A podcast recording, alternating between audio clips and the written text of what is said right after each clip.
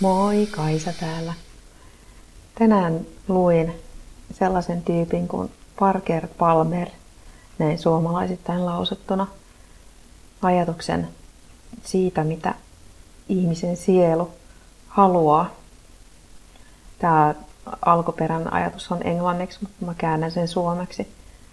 Ihmisen suolu ei, sielu ei halua tulla neuvotuksi tai korjatuksi tai pelastetuksi se haluaa vaan tulla nähdyksi sellaisena kuin se on. Ja tämä on mun mielestä tosi tärkeä ajatus, että toinen ihminen pitäisi nähdä sellaisena kuin se on, ilman että yrittää parantaa sitä millään tavalla tai muuttaa sitä toiseksi.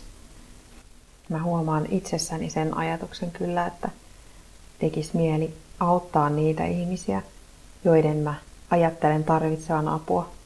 Mutta oleellistahan siinä on se, että jos se toinen ei halua apua, niin ei sitä silloin voi auttaa.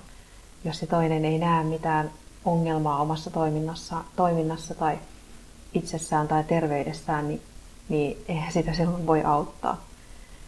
Ja samalla tavalla se ihmisen syvin olemus, niin sehän on sellainen kuin se on.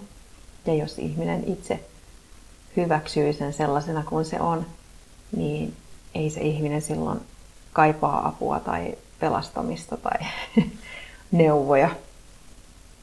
Ja se olisi just se yksi elämän tärkeimmistä lähtökohdista, että jokainen tietäisi minkälainen on, uskoisi itseensä, uskoisi siihen mikä on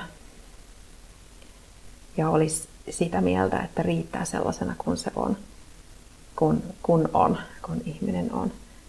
Niin sitä kautta sitten on helpompi nähdä ne toiset samassa valossa, eli sellaisina kuin ne on.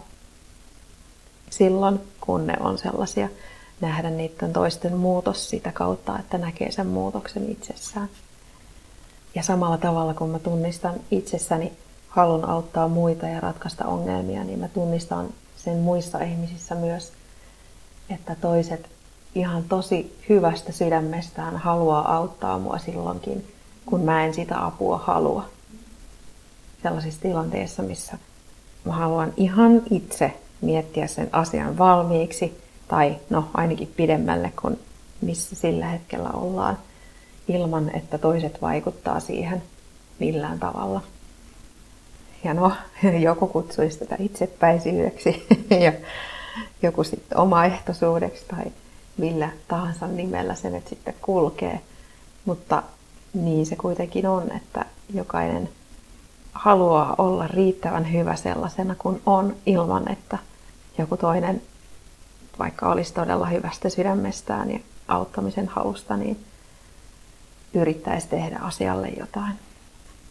Vähän samalla tavalla niin kuin kun lapsi opettelee kävelemään, niin sen vaan pitää kaatua tarpeeksi monta kertaa ennen kuin asia menee perille. Tai lyödä päänsä siihen leikkimökin oven pieleen niin monta kertaa, että lopulta oppii väistämään, kumartumaan. Niin samalla tavalla ihmisen pitää aikuisenakin oppia itsestään tiettyjä asioita, jotta voisi sitten nähdä toiset ihmiset enemmän ehjinä itsenään sellaisena kuin ne on. Mutta tällä mä siis yritän vaan sanoa sitä, että kun tunnet itsesi, niin pystyt näkemään sen toisenkin ihmisen sellaisena kuin se on. Eli vaan todistamaan sen toisen ihmisen läsnäoloa yrittämättä muuttaa sitä toista mitenkään. Kiitos kun kuuntelit. Toivottavasti sait tästä oivalluksia.